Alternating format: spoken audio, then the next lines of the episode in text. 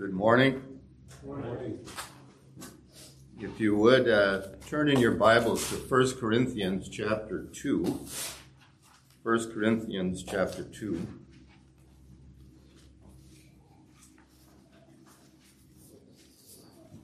I gather that last hymn was not very familiar, but I hope the sentiments are that all these things we desire for the Lord to do in our midst Show us, Lord, the path of blessing when we trespass on our way. Cast, O Lord, our sins behind thee, and be with us day by day. Should we stray, O Lord, recall. Work repentance when we fall. And that our pleading, Holy Spirit, strong and mighty, thou who makest all things new, make thy work within us perfect, and the evil foe subdue. Well, may God do that among us today and throughout our lives following the Lord.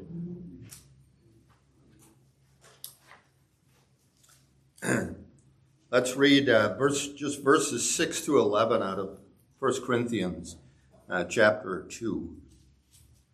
However, Paul writes, However, we speak wisdom among those who are mature, yet not the wisdom of this age, nor of the rulers of this age who are coming to nothing. But we speak the wisdom of God in a mystery, the hidden wisdom which God ordained before the ages for our glory, which none of the rulers of this age knew, for had they known, they would not have crucified the Lord of glory. But as it is written, eye has not seen, nor ear heard, nor have entered into the heart of man the things which God has prepared for those who love him. But God has revealed them to us through his Spirit. For the Spirit searches all things, yes, the deep things of God. For what man knows the things of a man except the Spirit of the man which is in him? Even so, no one knows the things of God except the Spirit of God. Let's once again pray and ask for God's help as we look at his word. Our Heavenly Father, we do cry out unto you and pray, Thou, Holy Spirit, Thou who makest all things new, make us new in Thy grace, Lord God, make us firm in the faith. Establish our goings, Lord God. Keep us from sin on the right hand and on the left. Help us to do what is pleasing in Thy holy sight. Father, we pray that you would sanctify us more and more through the truth, Lord God. We are a small and a feeble lot here, Lord God but you are strong and mighty. Give us feet like the conies to hide ourselves in the protection of the rock, Lord God, when evil comes, and to call out to you to know your strength and might, to stand strong in the Lord and in the power of your might. Heavenly Father, we have prayed and requested your help. Father, we do it again. We need your aid and strength. We need your Holy Spirit. This stammering tongue needs your help to preach we need ears to hear and receive with meekness the engrafted word, which is able to save our souls. Father, do not disappoint us, but we pray that you would exceed even our thoughts, even our requests, Lord God, even our unexpressed requests, Lord God, you would exceed and by your own holy presence this hour. In Jesus' name, amen.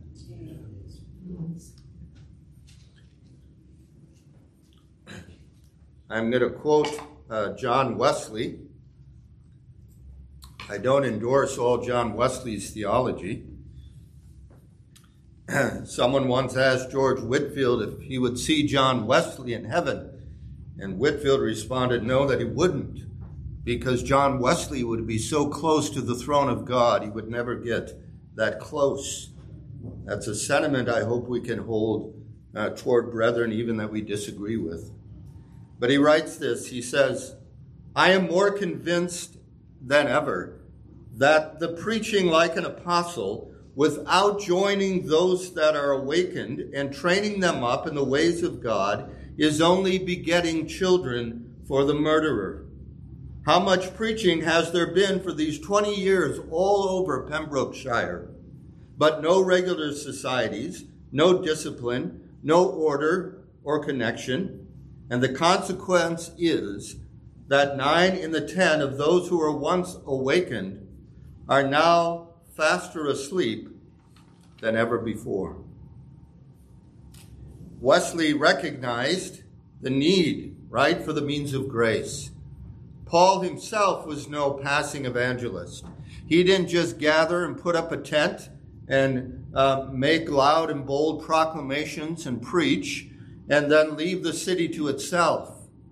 Paul went about preaching. And although he could say in chapter 1 of 1 Corinthians that the Lord Christ sent me not to baptize, but to preach the gospel, he knew full well the necessity of gathering Christ's disciples into well ordered churches, that ongoing instruction and fellowship, that brotherly love and admonition, the observance of the ordinances, and united prayer may be continued in perpetuity until Christ himself comes and receives the holy bride unto himself. Paul knew this full well. And this fact, this purpose is proven in his life and his character. When he went about preaching in the book of Acts, we read that he gathered those disciples together. He established churches. He appointed elders in those churches to carry on the work. He didn't just scatter the seed and leave it on the ground where it was. Where there were true believers, he gathered them together in the churches. We see this also in his writings regarding church conduct and order. And throughout this epistle, 1 Corinthians, he is correcting errors, asserting principles of conduct and order for the church, and his judgment and counsel regarding such a variety of matters, church discipline, and a host of other issues. Paul is concerned that which came upon him daily, the care of all the churches. Paul was no passing evangelist.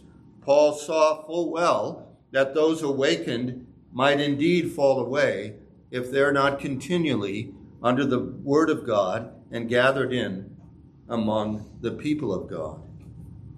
So far, we have seen in this epistle, 1 Corinthians, amidst all the confusion, all the confusion that seemed to prevail there in Corinth, all the conflict and controversies, the prevailing carnality and the conundrums Paul, in these first three chapters, seeks to reset the Corinthians' confidence and faith back on the one and only cornerstone, the one foundation, the one solid rock of our salvation, Jesus Christ and Him crucified. He says in chapter 3 Other foundation can no man lay than that which is laid, which is Jesus Christ. The church had gone in a number of directions. There were a lot of trouble, and Paul, the first things first, he wants to get them back to that foundation Jesus Christ and Him crucified. Neither the instrumentality of preachers nor the eloquence of men should move us away from that one foundation to give unwarranted allegiance to this or that man, to say, I am of Paul and I am of Apollos, or to this and that faction I am of Cephas, who, as far as we know, never preached in that church. There is one captain of our salvation. There is one Father for us who is in heaven. There is one Master, even Christ, and in him we are all brethren. We need to have that foundation and hold that dearly and fast. But this one also, this one also, Christ our Master, is passed into the heavens seated at the right hand of the Father. We cannot, like we heard the 12, when they heard the parables, they went into the house and they asked Jesus about it. We don't have those opportunities to go aside with Christ and ask him more details. What were you talking about, Jesus? We don't have that advantage. And yet Jesus told us what? It is advantageous. It is expedient that I go away. It is for our benefit that, I, that he goes away. We can look back and say, I wish Jesus was here. We could ask him so many things and so many questions, but he has gone to the right hand of his Father. What rudder shall guide our little ship then over the sometimes bly and the sometimes tempestuous seas of this life this world that we have to live in, a world that we read is described as sitting in the lap of the evil one, sitting in the lap of the devil himself, the God of this age. How shall we conduct our lives over the sea? Well, Paul begins here to answer this quandary, to answer this dilemma along two distinct yet merged and intertwined lines of thought, here especially in verse 9. Those two lines of thought are the mystical and the prophetic Word of God, or the mystical and the external Word of God. What do we mean by that? Look with me at verse 9 again. But as it is written, eye has not seen, nor ear heard, nor have entered into the heart of man the things which God has prepared for those who love him. What do I mean by the mystical? The mystical aspect. We really don't like that word because that word has a lot of bad connotation. We hear the word mystical, we think of magic, we think of the mystics, we think of uh, perverse uh, descriptions of the true religion of Christ when we hear that word mystical. But the word itself is a good word if we properly understand it. One definition reads this having an import not apparent to the senses, nor obvious to the intelligence, beyond ordinary understanding. There's a good solid definition of mystical.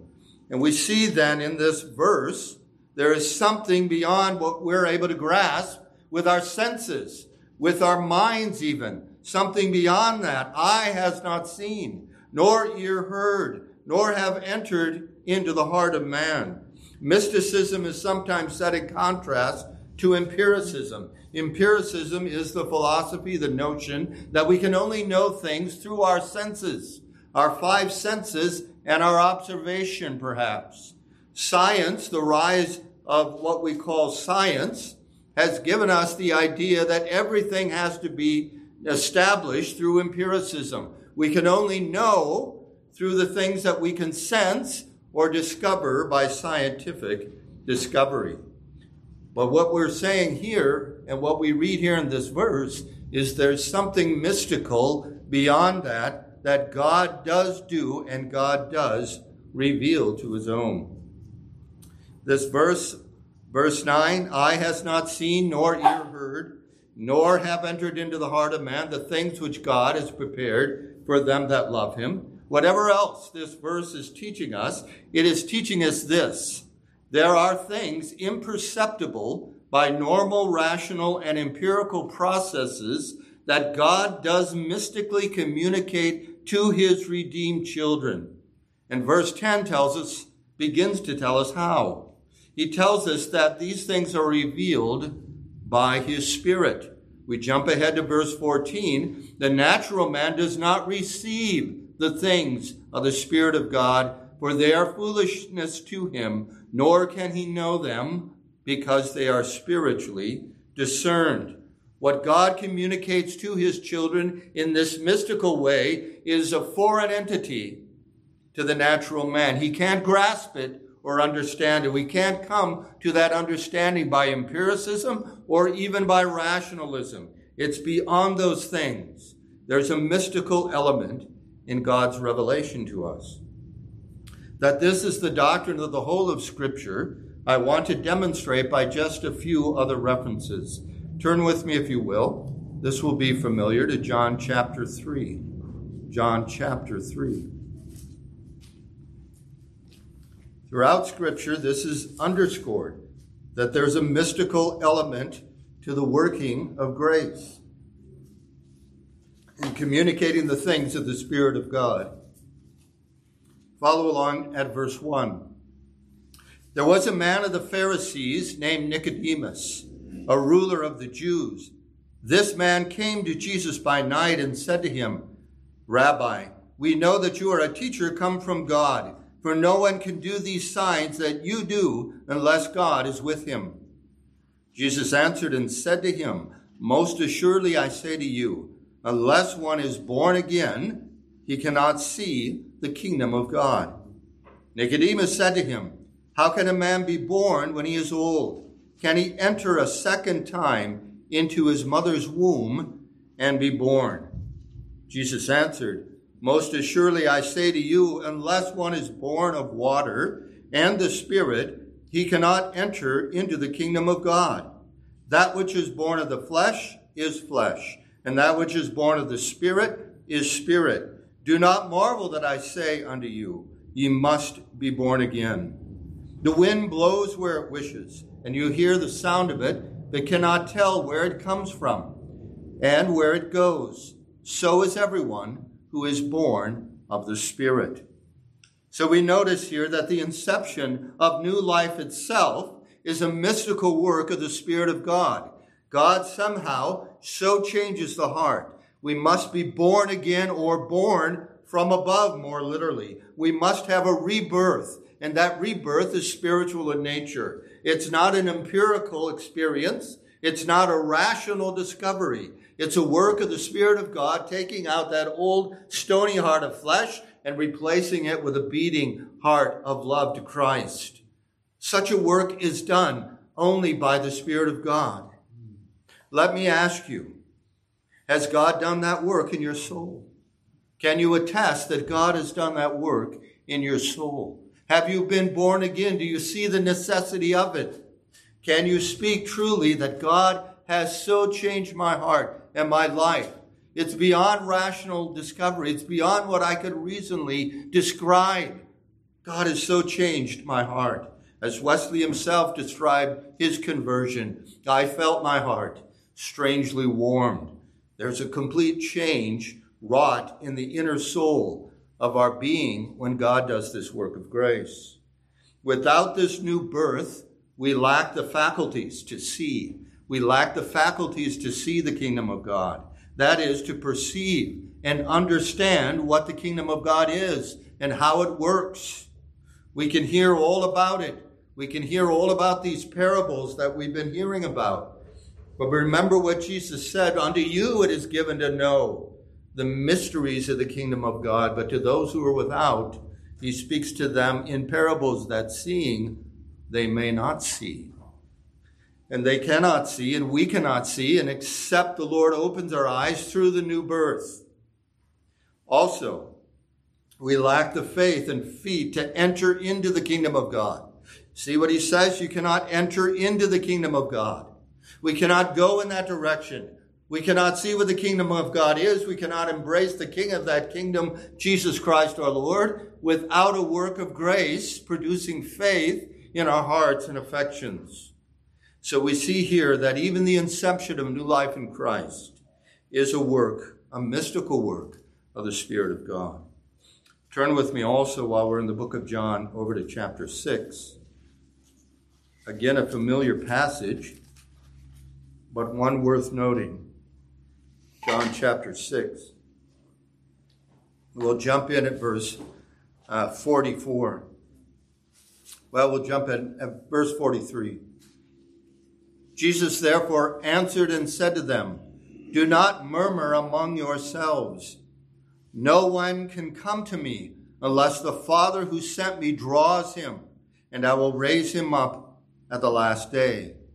It is written in the prophets, and they shall all be taught by God. Therefore, everyone who has heard and learned from the Father comes to me.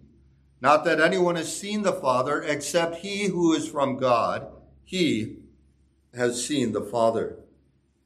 Here, what do we see? That the drawing to Christ is the mystical work of God. There's a mystical element of this drawing to Christ that God does when it says here, they shall all be taught of God. This isn't the external teaching and preaching of the Word of God that he's referencing here. He's talking about a work of God in the soul to teach us in the inner man and to draw us thereby unto Christ. Not that anyone has seen God at any time, except who? Christ. He has seen the Father. He says, not that anyone has seen the Father except he who is from God. He has seen the Father. No one can come to the Father except he be drawn.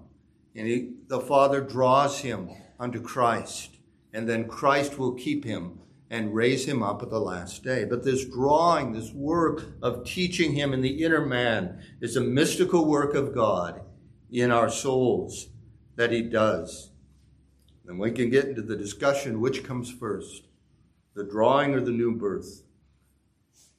But we pass on. Thirdly, another indication that this work, this mystical work, is not only part of the inception of our new life in Christ and part of our being drawn unto Him, but it is also the ongoing teaching of truth. Turn with me over to 1 John chapter 2. 1 John chapter 2.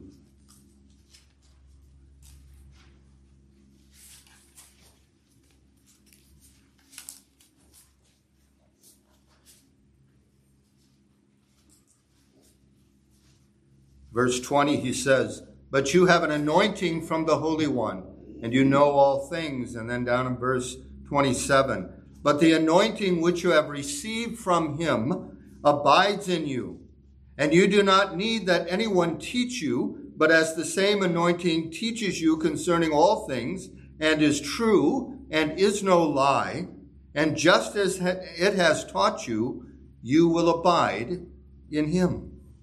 This anointing, this anointing, no doubt, is that sealing, that anointing of the Holy Spirit the believers receive in coming to Christ, and that anointing abides with them. The Spirit of God abides with believers, teaches believers unto the very end. It's going to abide with us to the end, and it will teach us the truth of the Word of God. And he says, You don't need that any man teach you. Now, we're going to qualify that in a minute. Okay? But what he is saying, you don't need anyone to form that conviction in your soul, but the Spirit of God working in you, producing in you an understanding and a conviction. The ongoing teaching of truth is the mystical work of the Holy Spirit that he does in our souls. Turn with me also just over a page to 1 John chapter 4 and verse 12. Not only do we have the mystical work of us being drawn to Christ and new life, new birth being imparted to us in Christ, and the ongoing teaching of truth to our souls by this mystical working of the anointing he has given us, but here, the abiding presence of his Spirit, assuring us that we are his and that he is perfecting his love in us. 1 John 4, verse 12. No one has seen God at any time. If we love one another, God abides in us, and his love has been perfected in us. By this we know that we abide in him, and he in us, because he has given us of his Spirit. Now, here the apostle doesn't say, okay, and here's the indication that he's given us his Spirit. It's something known to the souls of believers because they know the Holy Spirit when He is there with them. It gives them assurance. It convicts them. It affirms them in the love of God, and they abide in that love unto the end. This is the work, the mystical work of the Spirit of God in confirming and convicting our souls and assuring our souls that we are in Him and that He is in us. What a blessed assurance that God gives to his saints as he abides in them and cares for them. Now, having surveyed a glimpse of how God mysteriously and mystically draws his elect to himself, engenders new life in them so that they can see and enter the kingdom of God, how he teaches them all that they need to know by his anointing, his abiding presence assuring them that they are in him and he in them, we must see, secondly, the external testimony by the Word of God. The external testimony by the Word of God. By now, you may be asking the question, but do not the Scriptures elsewhere attest that faith comes by hearing, and hearing by the Word of God? Did we not just hear that the seed is the Word of God, and the casting of that seed bears fruit in some? That that seed, that preaching of the word is a necessary element. Did not the Thessalonians turn from their idols to the true and living God because Paul preached the word of God to them? Was it not these very Corinthians who we read of in Acts chapter 18, verse 8? It says, Many of the Corinthians hearing believed and were baptized. Well, how do we answer that? We answer that with a hearty yes and amen. A yes and amen. The mystical working of the Spirit of God and the audible declaration of the Word of God are not mutually exclusive. They are not mutually exclusive methods of God's grace, His saving grace, to sinners, but are perfectly complementary. They go together always. They go together. In fact, we dare not tear asunder what God has joined together in these things. Paul, in the earlier part of 1 Corinthians chapter 2, talks about what? How he came and preached to them. How he, he determined not to know anything among them save Jesus Christ and him crucified. How does he do that? Sitting by idly and watching the Holy Spirit do all that work within their souls? No, he preached, declared, the whole counsel of God, the Word of God to them, so that the Spirit of God working with that, uh, work that in their hearts. Turn with me to Acts chapter 16 as an illustration.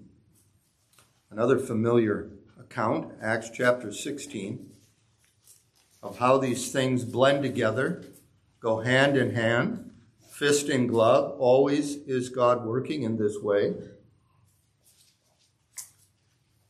Acts chapter 16, verse 12. Well, backing up to 11. Therefore, sailing from Troas, we ran a straight course to Samothrace, and the next day came to Neapolis, and from there to Philippi, which is the foremost city of that part of Macedonia colony. And we were staying in that city for some days. And on the Sabbath day, we went out of the city to the riverside, where prayer was customarily made. And we sat down and spoke to the women who met there. Now, a certain woman named Lydia heard us. Note that. She was a seller of purple from the city of Thyatira who worshiped God. The Lord opened her heart to heed the things spoken by Paul. You see, the both blend together. She heard them, the Lord opened her heart the mystical work of God in her soul to open her heart to hear, to hear with new ears what Paul was preaching, to hear in a way she could not hear simply physically. That's the mystical work of God, but it is always in tandem, always together with uh, the preaching of the word as well. I'm always brought back to that old catechism question because it does so well to answer this point. It couples these things together so well. How do we know that the Bible is the Word of God? The Catechism asks. The Bible evidences itself to be God's Word by the heavenliness of its doctrine, the unity of its parts, its power to convert sinners and edify saints, but the Spirit of God only, working by and with the Scriptures in our hearts, is able fully to persuade us that the Bible is the Word of God. There it is. There it is. The Spirit of God working how? By and with the Scriptures in our heart. Never divorced from it. Never do we see those two things working somehow opposite or apart. Look with me again back at uh, 1 Corinthians chapter 2.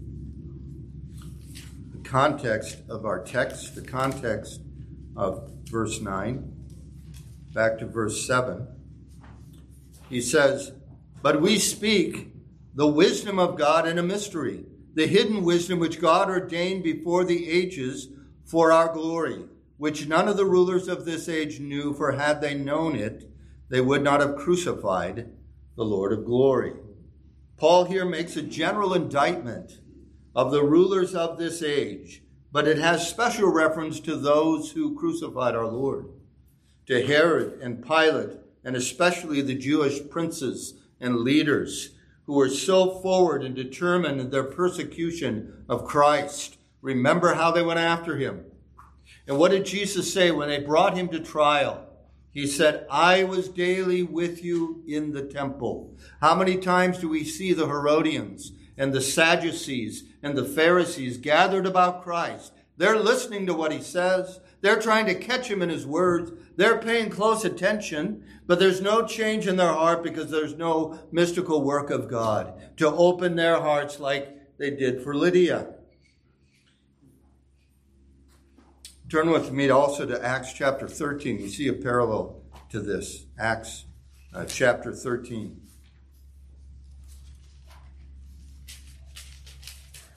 Verse 26.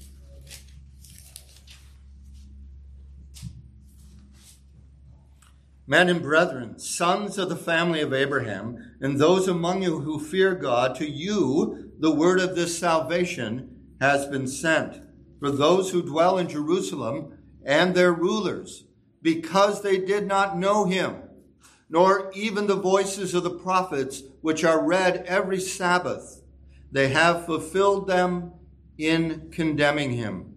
And though they found no cause of death in him, they asked Pilate that he should be put to death.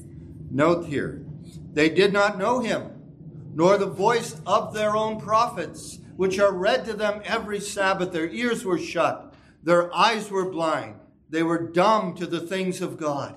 And here Christ himself, very God, a very God, clothed in flesh, dwelling amongst them, teaching them daily in the temple. They see, they witness these things, and all they do is compile their hatred and seek to persecute him unto the death. Unless ye be born again, ye cannot see or enter the kingdom of God. Unless there's that work of grace coupled with the word of God, we're going to be completely dead to the things of God. There was a willful blindness on their part a willful ignorance, pride and jealousy, hypocrisy blinded and deafened them from hearing the word of God. Oh, they were guilty, full guilty of what they had done. They themselves had shut out the word of God from hearing and receiving it in truth. So we see these two things are bound together the mystical working of the Spirit of God and the outward preaching and teaching and inscripturated Word of God are coupled together to bring about uh, sanctification in believers and conversion in unbelievers. Well, there's two pitfalls or errors we can fall into if we go off on one of these two things. If we unbend them, if we unbind them and try to take one to one degree or another. On the one hand, we could fall into Gnosticism. Gnosticism, in this sense, being simply the idea that as long as I come to an understanding of a certain body of truth, I'm in. I'm part of the initiate. I'm part of that group of God's elect. Simply by knowing these things in my head and understanding them and being able even perhaps to articulate them. But Gnosticism is not the way of salvation. It is not the gospel of Christ. We, Christ makes it clear and plain. Knowledge puffs up. That's all it's going to do. If all we have is the knowledge of these things, it's only going to puff us up to think that we are the favorite of God. There's a great danger in separating these two things.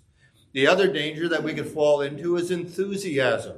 The enthusiast thinks all I need is the Spirit of God. They take that verse there in First uh, John chapter 227 to say, I don't need anybody to teach me. All I have to do is wait for the Spirit of God. The Spirit of God instructs me. I don't need to be brought back or corrected or instructed by the Scriptures. I don't need my brethren exhorting me in this way or that. I have the Spirit of God, and the Spirit of God guides me. Well, often it is what? The devil himself appearing as an angel of light and misguiding you into all kinds of error. We need to keep these things bound together and not separate them in the Christian life. Two other things to keep in mind. We read when we put on the whole armor of God, what? To take the sword of the Spirit, which is the Word of God. The Spirit uses the sword. The Spirit uses the Word of God to search our hearts, to convict us, to sanctify us, to instruct us in all these ways. That sword is always in the Spirit's hand. It is never laid aside. Those always go together. When we read over there in Hebrews chapter 4, verse 12, The Word of God is quick and powerful and sharper than any two edged sword, dividing to the uh, asunder of soul and spirit, and is a searcher of the thoughts and intents of the heart. The Spirit of God takes up that sword and searches us with it. Both those things always have to be coupled together. Both those things always have to be coupled together. Well, that's something to be said about this verse 9. We're not really going to get much off verse 9 this morning. Let's read it again. But as it is written, eye has not seen, nor ear heard, neither have entered into the heart of man the things which God has prepared for those who love him.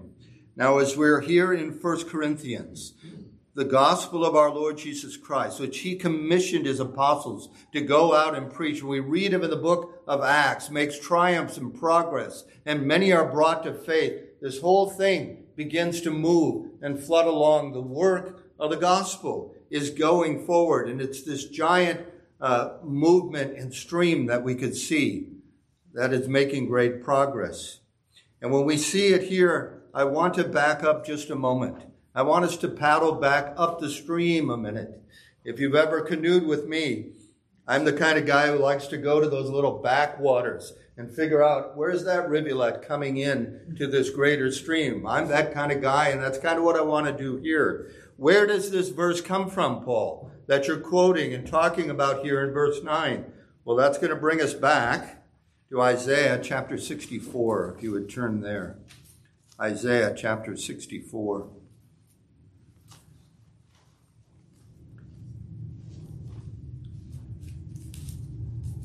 the clear light of the New Testament should shine light on those Old Testament passages. And it does so here as well. Now, this passage itself, exegetically, has some difficulties, and we're not going to spend a lot of time looking at the exegetical problems. But I want us to observe several things about this whole passage that he is uh, the reference comes to verse 4, 64 and verse 4. But the whole, going back to chapter 63, verse 15, is a prayer. Is a prayer. And I want us to notice a number of things about this prayer and to give us some instruction in the way of prayer and then how that prayer is fulfilled and answered. Notice with me, first of all, this prayer is prophetic. It's a prophetic prayer. Isaiah is giving us this prayer, perhaps, into the mouths of the exiles who are in Babylon or who have recently returned. Look with me at verse 10 and 11 of chapter 64. He says, Your holy cities are a wilderness. Zion is a wilderness. Jerusalem a desolation. Our holy and beautiful temple where our fathers praised you is burned up with fire, and all our pleasant things are laid waste. Okay, so he's speaking to a time well into the future when Nebuchadnezzar came with their armies and they burnt up the temple and they themselves were taken exile into Babylon. And so this prayer is a futuristic prayer that they're praying for God to come and to restore them.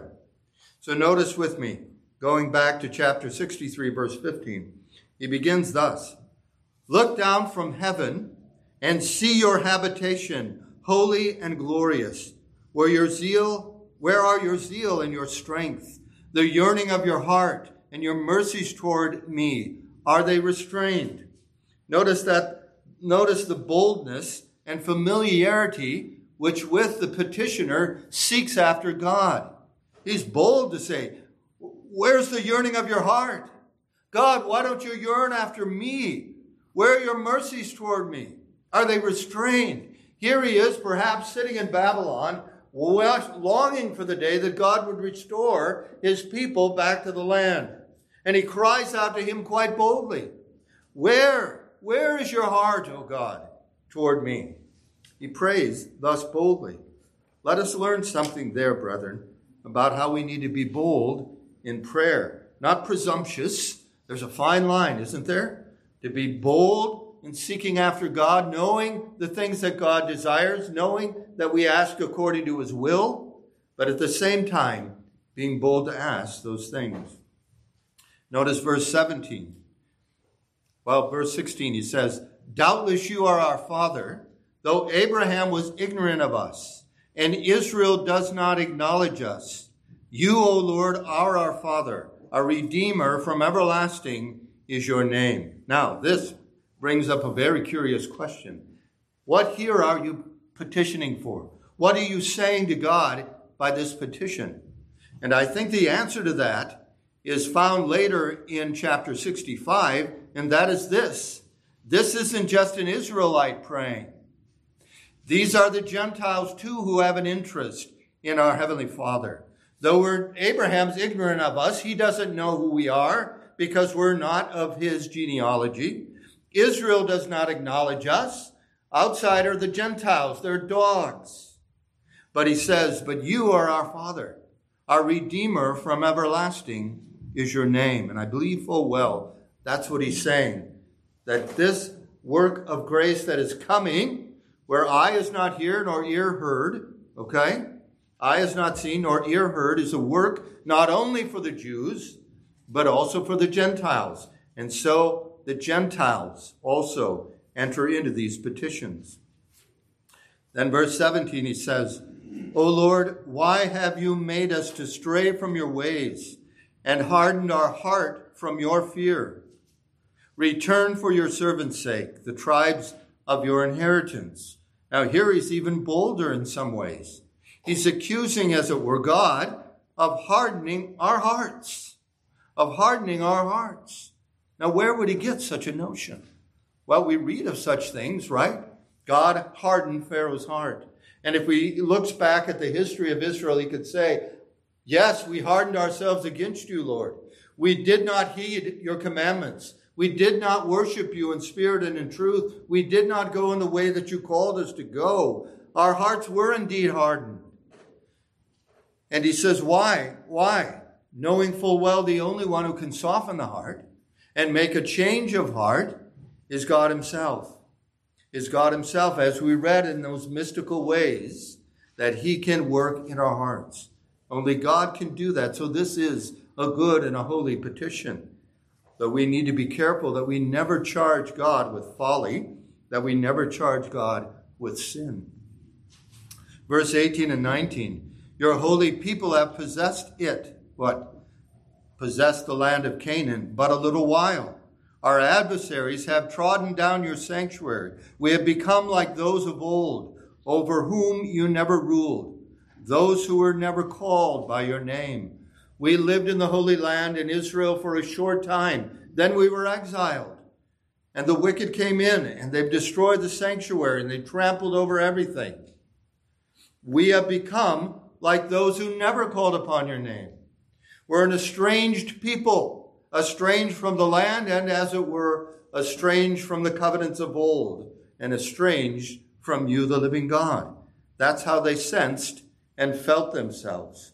And then he goes on, verse 64 hear the earnestness of his request here in verse 1 of chapter 64. Oh, that you would rend the heavens, that you would come down that the mountains might shake at your presence. As fire burns brushwood, as fire causes water to boil, to make your name known to your adversaries, that the nations may tremble at your presence. Here's what he requests of the Lord that you would come in judgment to what? To bring us back to the land, that you would show your mighty hand, that you would show your mighty name, that you would, he desires God's name to be known that he is a God of power, yes, a God whose presence is awesome, who has shown himself mighty before. He's asking, God, show yourself again. One must think here that the petitioner doesn't fully know what he is requesting. He doesn't fully know what he is asking, or he doesn't certainly fully know how God is going to answer those requests. Turn with me to 1 Peter chapter 1. You'll be familiar with that passage, perhaps. 1 Peter chapter 1.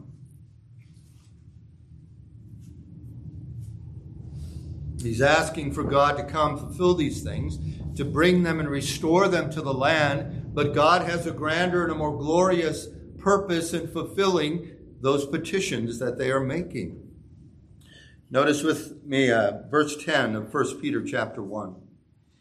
Of this salvation the prophets have inquired and searched carefully, who prophesied of the grace that would come to you.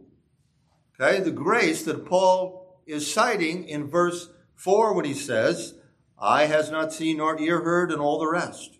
Okay, searching what or what manner of time the Spirit of Christ who was in them was indicating when he testified beforehand the sufferings of Christ and the glory that would follow, to whom it was revealed that not to themselves, but to us, they were ministering the things which now have been reported to you through those who have preached the gospel to you by the Holy Spirit sent from heaven, things which angels desire to look into.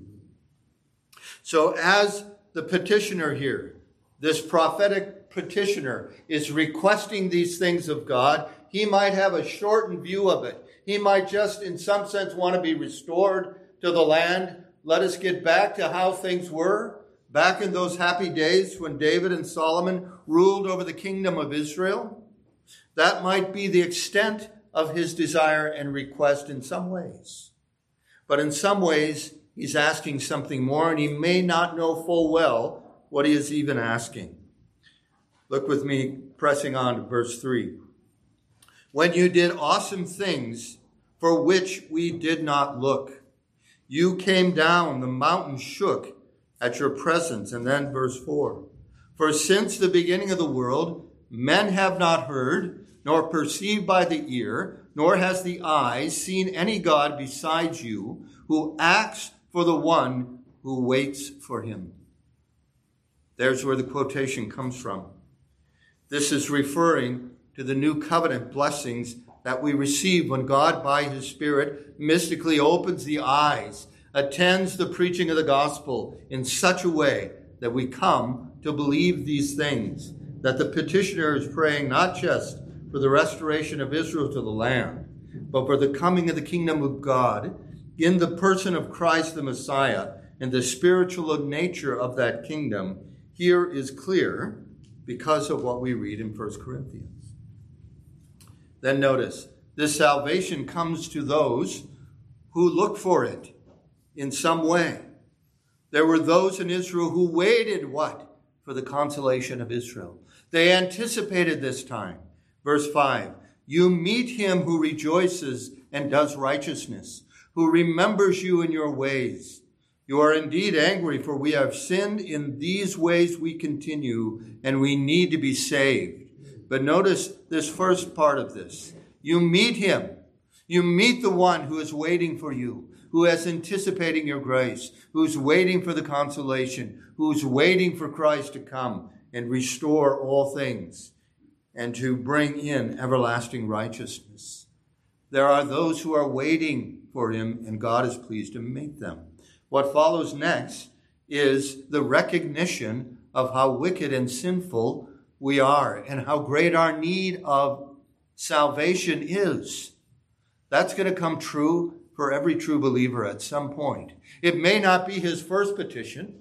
He might cry out to God, I'm a mess, help me. But at some point, he's going to see that he is not only a mess, he's a sinner who has violated the commandments of God and seek his salvation. Notice what he says. You are indeed angry, verse 5b, for we have sinned. In these ways we continue. We're still continuing in our sins, and we need to be saved. But we are all like an unclean thing, and all our righteousnesses are like filthy rags. We all fade as a leaf, and our iniquities, like the wind, have taken us away. We have no strength, no hold, nothing. Okay? The wind of God's justice just blows us about. And there is no one who calls on your name, who stirs himself up to take hold of you. There is no one who calls on your name. What's that remind you of there in Romans? There is none that doeth good. No man seeks after the Lord. There is no one who calls on your name, who stirs himself up to take hold of you. For you have hidden your face from us and have consumed us because of our iniquities. Brethren, oftentimes what? We have not, because we ask not. And here, that's mentioned again. No one stirs themselves up to seek after the Lord. What a pitiful state we're in. This is an indictment of us in the church. It's an indictment of the world around us, certainly, but even within the body of Christ. We need to stir ourselves up to take hold and to plead these kind of petitions, these earnest, bold petitions to seek for the Lord. Now, in one way, some of us would say, well, this is all well and good.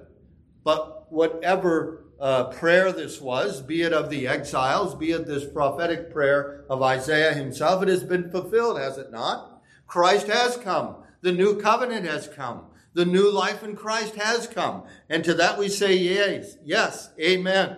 That's true. It has come. It has come in power and it is still at work. But the outworking of that, the outwork of our salvation, both personally and collectively, and for the spread of the gospel to the ends of the world continues.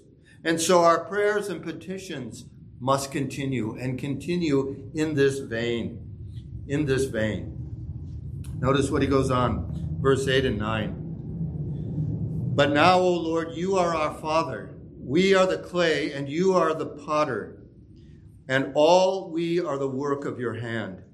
Do not be furious, O Lord, nor remember iniquity forever. Indeed, please look. We all are your people. See the humility of his confession. We're like a clump of clay in your hands. You're the potter, we're the clay. Form and, and fashion us in your likeness. Do with us as you please. Don't leave us to ourselves. Don't be furious against us. Don't smash us against the wall. He's pleading and crying out to the Lord for mercy. And the prayer concludes with a doleful recounting of their condition and a final appeal for restoration. We read that already, but I'll read verse 12.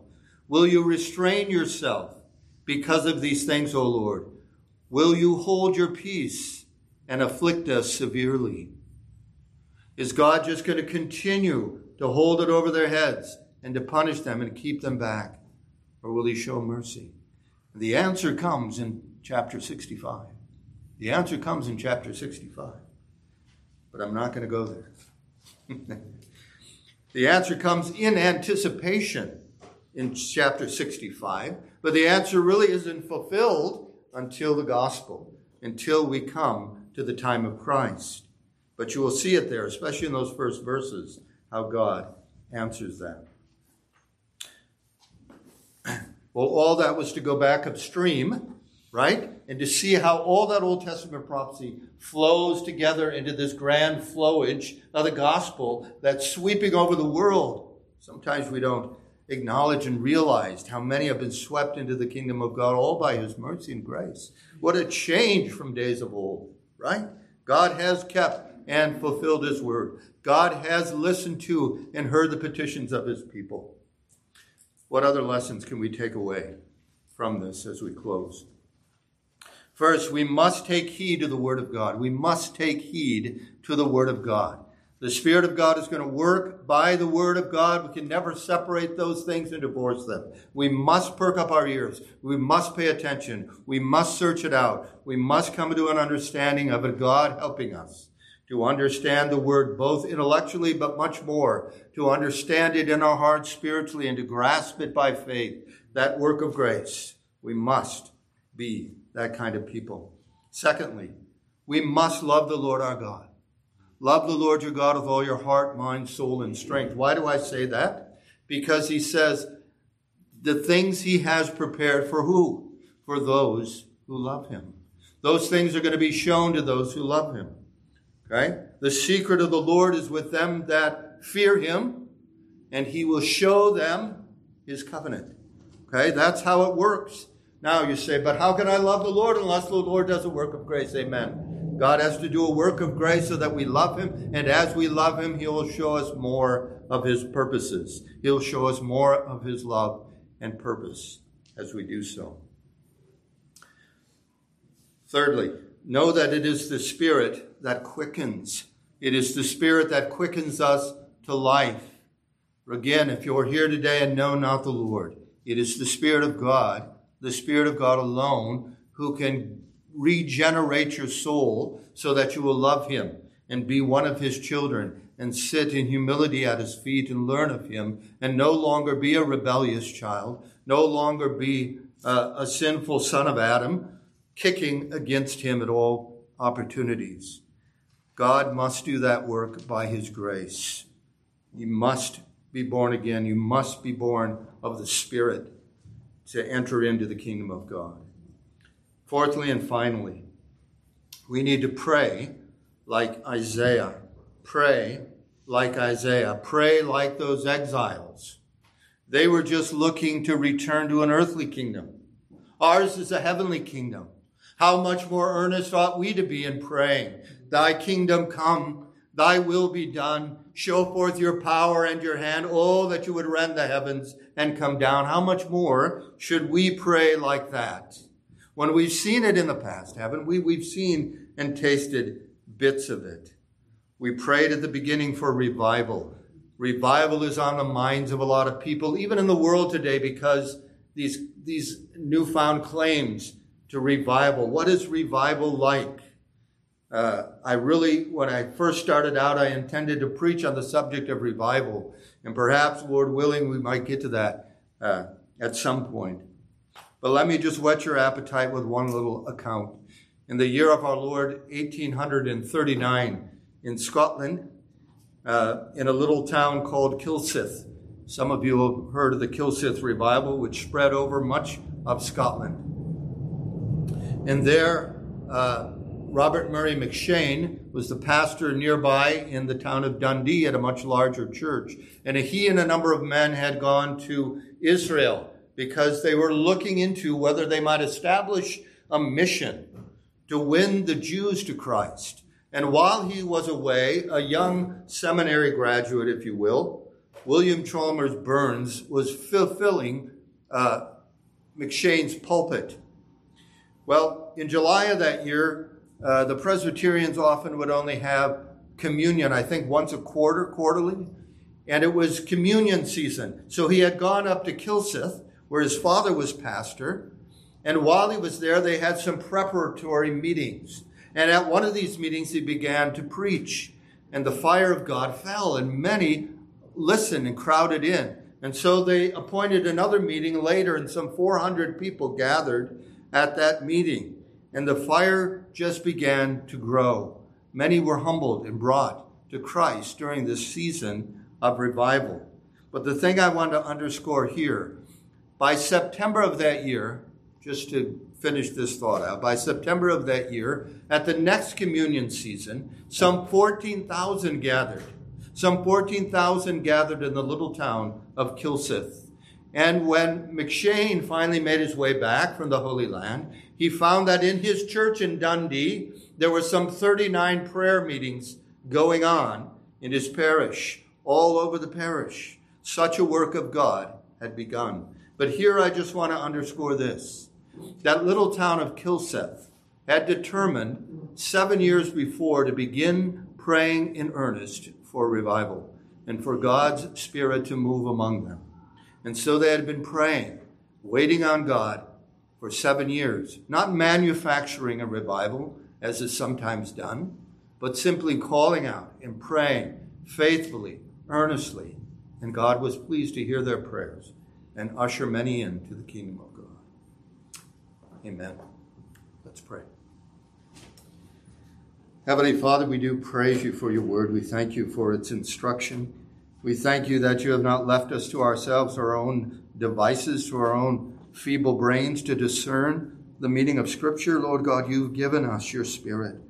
And your Spirit abides, and your Spirit teaches and instructs and guides and enlightens and enlivens. Father, we pray that you would quicken and enliven unto new life in Christ. Any who don't know you here, and so many of our friends and relatives, Lord God, may we be in earnest in praying and seeking your work in this way. And Father, may we be in earnest seeking your help day by day to understand your word and to live out uh, the principles of the Christian life, to live out and work out our salvation with fear and trembling. Not only for us, Lord God, how we pray. Send the fire, send your spirit. Lord God, not just to stir up emotions, but Father, to convert sinners and to edify saints and to sanctify your people unto eternal life, so that as we read of in those days, talk of politics disappeared altogether. When you met people on the streets, uh, the talk of the town was the work of God amongst them. Oh, Father, may we know such a blessed day when these are the things that would move our hearts and occupy our conversations. Father, we are your own, Lord God. We are those who are like the leaves, withered and blown about. But Lord God, you can establish us by your grace. We pray that you do so more and more unto eternal life. In Jesus' name.